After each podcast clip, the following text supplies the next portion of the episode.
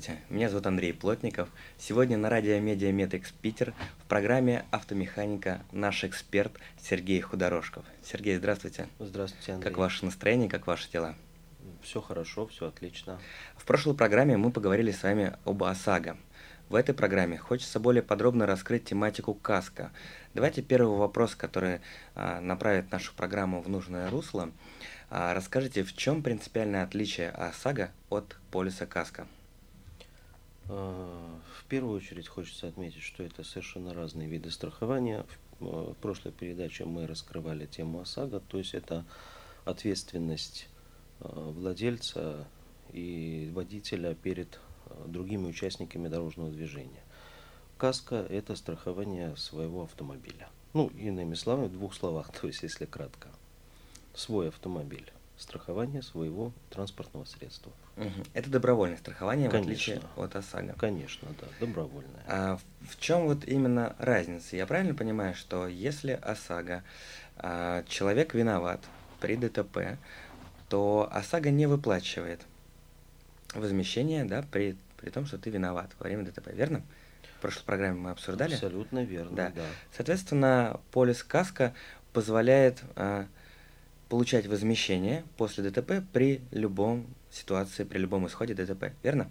Да, даже если в случае водитель виноват, в большинстве случаев uh-huh. это признается страховым случаем. Если, ну, есть, понятное дело, ряд ограничений, если был там трезв, если э, не выявлены признаки мошеннических схем, понятно, что если это обычное рядовое ДТП, если справки ГИБДД 154 форма подтверждает то, что оно было, и uh-huh. есть определенный а, набор повреждений, который указан в этой справке в форме ГАИ, то, конечно же, страховое возмещение будет. А если ты понимаешь, что после ДТП ты не виноват, а стоит ли обращаться в страховой по полису ОСАГО, либо по полису КАСКО, если он у тебя уже есть? А это сложный вопрос, неоднозначный. Большинство страховых полисов по КАСКО сейчас выписываются или продаются с франшизой. Наверное, от 10 до 100 тысяч. То есть это часть, некая денежная сумма, которая не возмещается. Поэтому, естественно, э, в случае не сильного ДТП, если водитель может примерно и адекватно оценить стоимость, порой есть, нету смысла заявлять в страховую компанию по полиса КАСКО, потому что все равно, если ущерб гораздо меньше, чем вот эта безусловная франшиза. Угу. Раз вот мы с вами заговорили уже о видах КАСКО, расскажите, пожалуйста, какие еще виды КАСКО бывают? А вот вы сейчас упомянули с франшизой. Да? Бывает же и без франшизы. В чем плюсы и минусы подобного страхования? Ну, нужно отметить в первую очередь, что после 2014 года, после кризиса, вообще объем страхования по КАСКО существенно, я думаю, в разы, в два, может быть, в три раза уменьшился. Ну, по, по вполне понятным причинам. Среди вот этого остатка э, водителей или граждан, которые страхуются, естественно, страхуются по некоторым причинам. Да? То ли новый автомобиль, которой вероятность там, рисков угон ну, очень высока. Либо это машина кредитная, и, соответственно, а, полис каска он просто обязателен для кредитной организации. А, в связи с этим а вы не просто, угу. просто э, решающим фактором, скорее всего, является страховая премия, то есть процент сколько э, владелец КАСКО, владелец автомобиля застрахованный по КАСКО должен заплатить в качестве страховой премии страховую компанию. Естественно, э, чем больше франшиза, обычно, да, стандартные условия, тем меньше страховая премия. Угу. То есть все упирается в конечном счете в деньги. Угу. А помимо вот э, с, каска с франшизой, бывает же полная каска, верно? Может быть, еще какие-то каска бывают? Да, есть э, ряд продуктов у страховых компаний, частичная каска или страхование только от угон или тотал, то есть полная гибель транспортного средства. Естественно, страховым компаниям ввиду падения объемов страхования в части КАСКО, конечно, они вынуждены придумывать какие-то альтернативные или более интересные способы, не способы, а продукты. А ваше мнение как эксперта, а стоит ли э, каска делать полное, либо приобретать с франшизы, либо это все чисто только по финансам? То есть, если финансы позволяют, то все-таки лучше приобрести полноценная каска, которая закрывает все вопросы. Угон, ДТП, да, и... Безусловно, если вопрос стоимости не стоит актуально, конечно, лучше приобретать так называемая полная каска с э, территории страхования не только Российская Федерация, возможно, кто-то ездит за рубеж, это тоже важно. А вот страховать машины какого возраста стоит? Любого, либо, может быть, там старше пяти лет уже нету смысла этого делать? Ну, старше пяти, а точнее старше семи лет, по каско маловероятно, что какая-нибудь страховая компания вообще застрахует. Там уже будет либо запрет на страхование, либо заградительный тариф. Угу. Вот, поэтому ну, страховать, наверное, есть смысл любой автомобиль без разницы какого года, без разницы какой марки модели. То есть престижный или в категории угоняемый, то есть потому что от ДТП никто не застрахован, а стоимость восстановительного ремонта, она обычно существенна. И немаловажный момент, ну, как показывает статистика, угоняют, в общем-то, все. Все, что интересно угонщику. А скажите, пожалуйста, вы в прошлый раз рассказывали про полис ОСАГО и рассказывали про такой бонус удобный, а может быть и неудобный, а, как Европротокол. А существует ли Европротокол при ДТП для владельцев КАСКО? Э, вы имеете в виду, Андрей, Европротокол, то есть возмещение по ОСАГО? Нет, то есть, ну вот, к примеру, а, по, по, или упрощенная какая-то форма в этом смысле упрощенная. Да, форма. то есть попадают э, два владельца каска в ДТП, они хотят как бы возмещение по каска, да, не по ОСАГО, угу. а, потому что понимают, что для них это будет выгоднее. Но и они хотят в то же время долгое время находиться э, в зоне действия ДТП, не терять время. Могут ли они оформить некий европротокол и предоставить его для возмещения по каско? Думаю, что нет потому что возмещение по КАСКО, оно должно быть законным для страховой компании. В свою очередь, для этого должны быть какие-то подтверждающие документы, то есть справки из компетентных источников. Если это ДТП в движении, то это э, ГИБДД, если это ДТП без движения, без столкновения двух транспортных средств, то это э, просто милиция, полиция. Uh-huh. То есть в любом случае справки должны быть, подтверждающие то, что событие было и какие повреждения были на момент осмотра. Другое дело, что есть определенные льготы у страховых компаний, например, возмещение там, определенное количество раз стеклянных элементов, да, например, лобовое стекло. То есть какое-то количество раз можем без справок менять лобовое стекло в течение срока действия полиса. Или, например, в случае в ДТП, если повреждено не более там, одного или двух элементов, то тоже без справок. Но тоже обычно ограниченное количество раз. Вот а... это единственное, как бы, насколько я знаю, э, упрощение с целью экономии просто времени Понятно. для владельца каска. А, скажите, пожалуйста, какие возмещения по каско, виды возмещения по каско бывают? Ну, вот на сегодняшний день это все-таки направление на ремонт. В основном это по выбору страх, страховщика, то есть на ту станцию, с которой у страховщика страховой компании заключен договор на ремонт.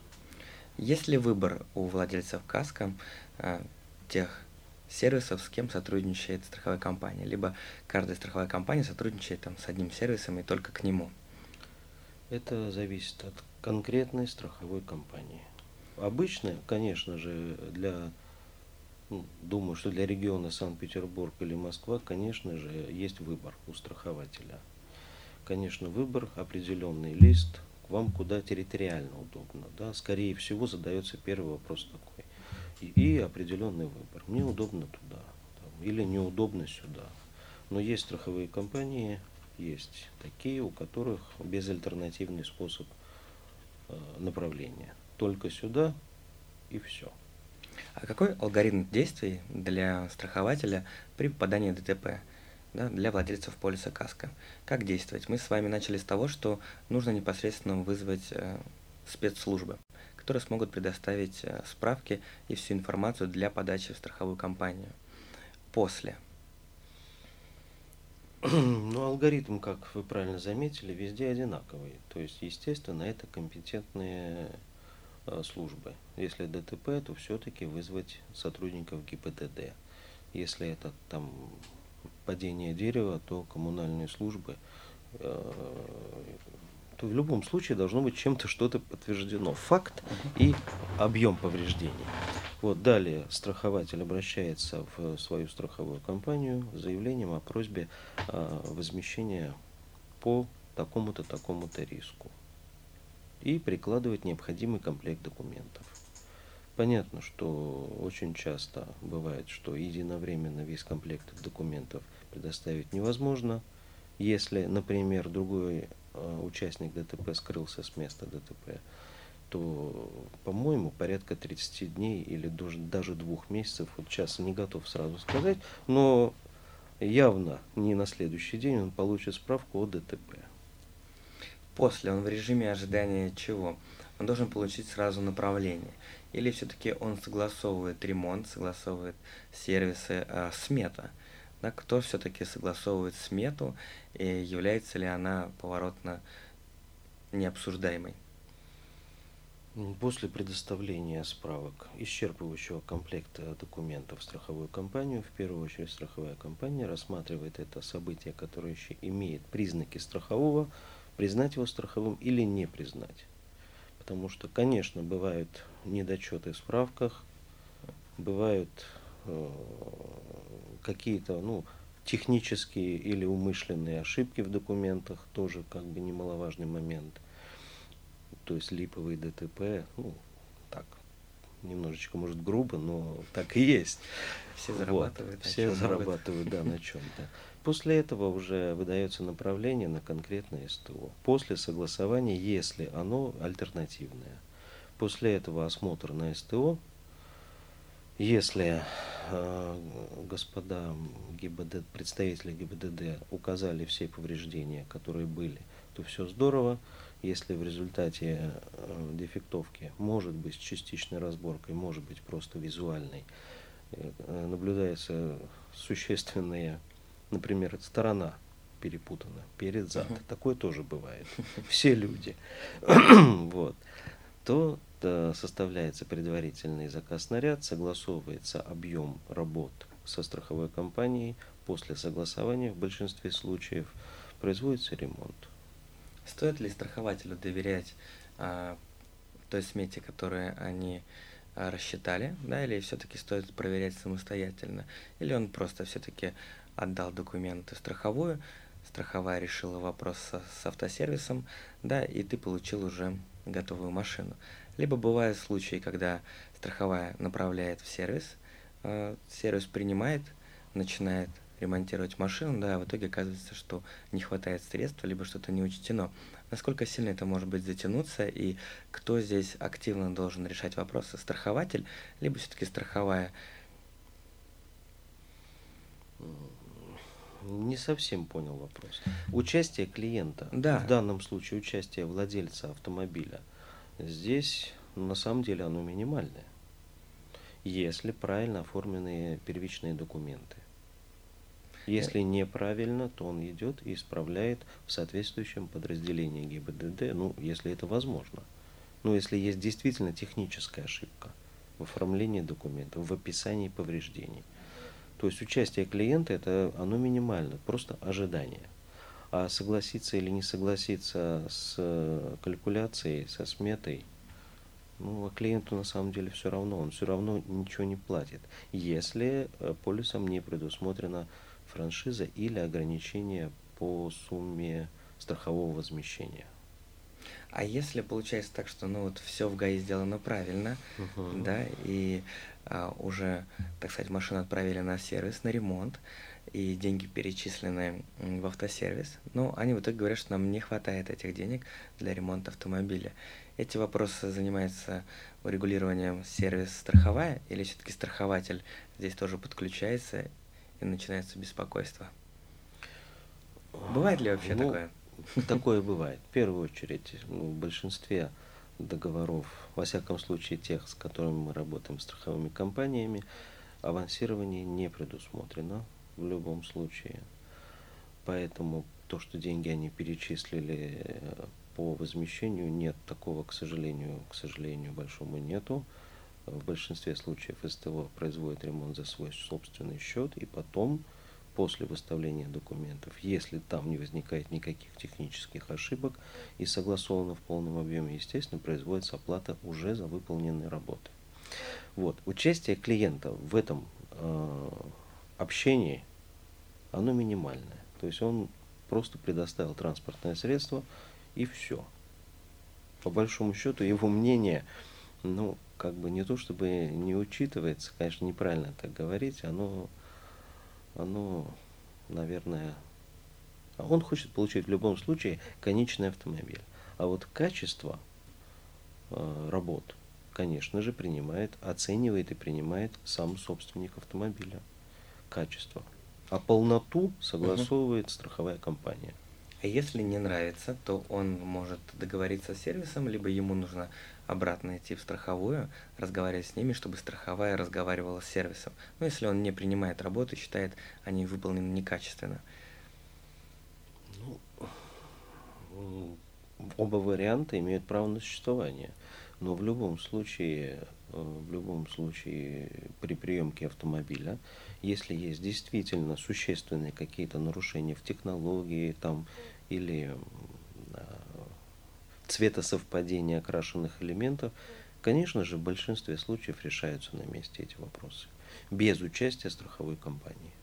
в случае, если ситуация заходит в тупик, то это, конечно, жалоба в страховую компанию, ну а потом, возможно, независимая экспертиза, которая и перед которой будет поставлен вопрос, сделан ли ремонт в соответствии с требованием э, нормативных каких-то документов. Я почему вас мучаю этими вопросами? Потому что на бумаге всегда э, все хорошо, особенно при заключении договора со страховой компанией, что просто вот деньги, вот потом, если вдруг что-то произошло, скорее бегите к нам, у нас тут все хорошо, менеджер работает отлично, и все сделают быстро и качественно. А потом получается, что ты от одной структуры в другую бегаешь и пытаешься закрывать вопросы, и в итоге никто не может тебе дать ответа, кто же виноват.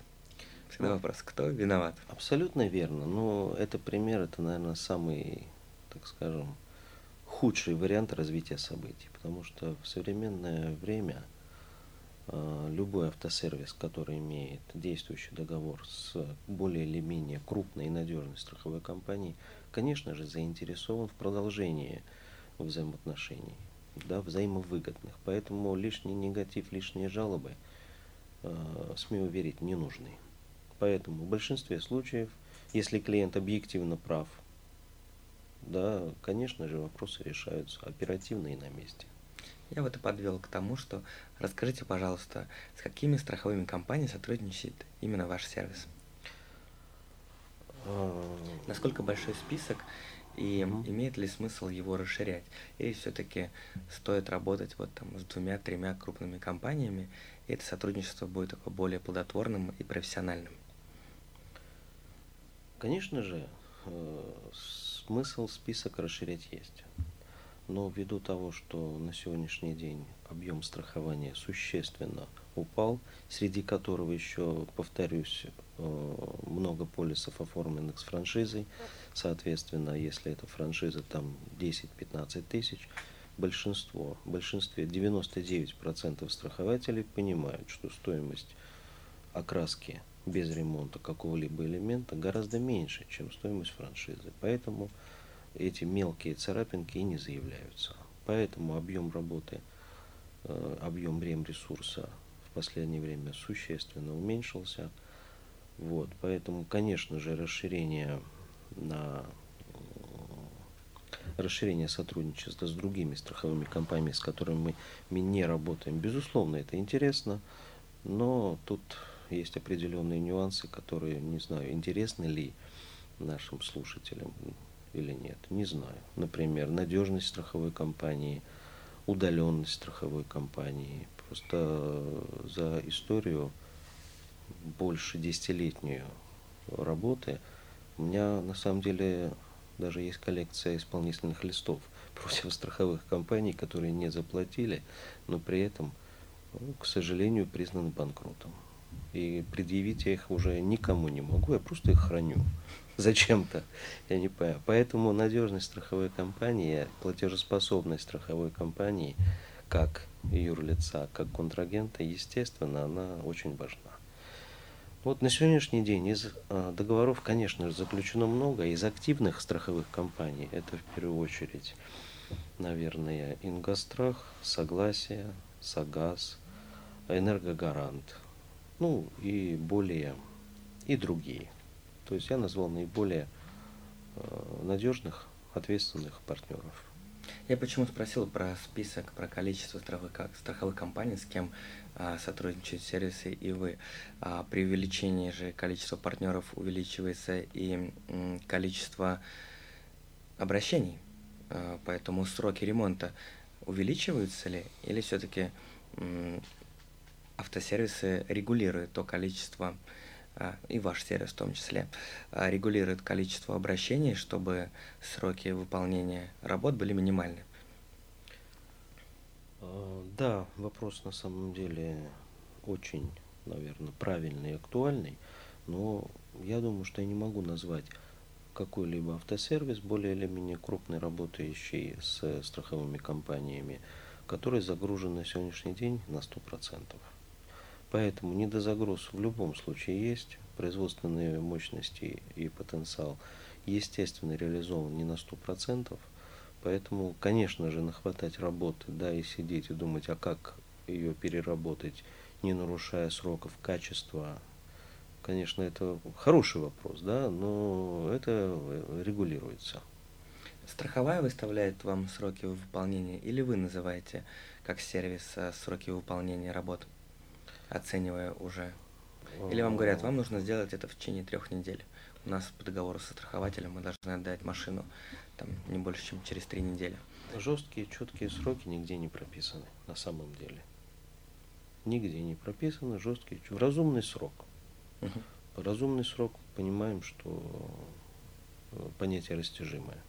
Нет, конечно же, сроки ремонта обговариваются с клиентом уже на момент приемки автомобиля в ремонт когда понятен список э, работ, список запасных частей. И на тот момент уже понятно э, сроки поставки запасных частей.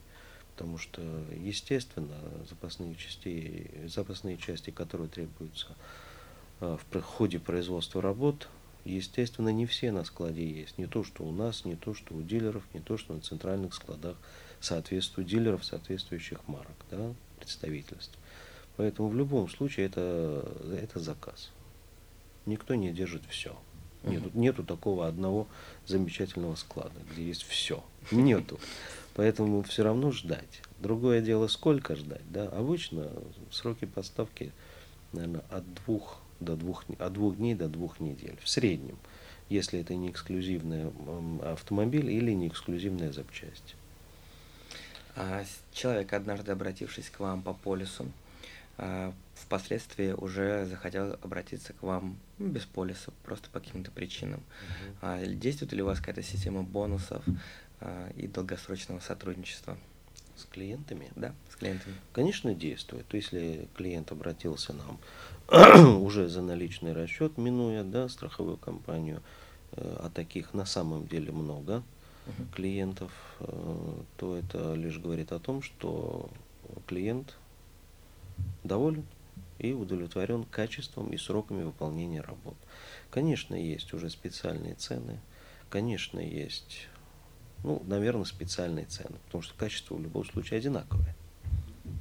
А как вот владелец полиса может получить направление именно к вам? А, во-первых, а, он должен где-то прописать, да, или вот он... А если не сотрудничает даже вот с вами страховая компания, а он хочет именно к вам? Ну, как говорится, желание это, конечно, здорово, но если нет договора между нами и той страховой компанией, где а, застрахован владелец, то, наверное, ситуация безвыходная.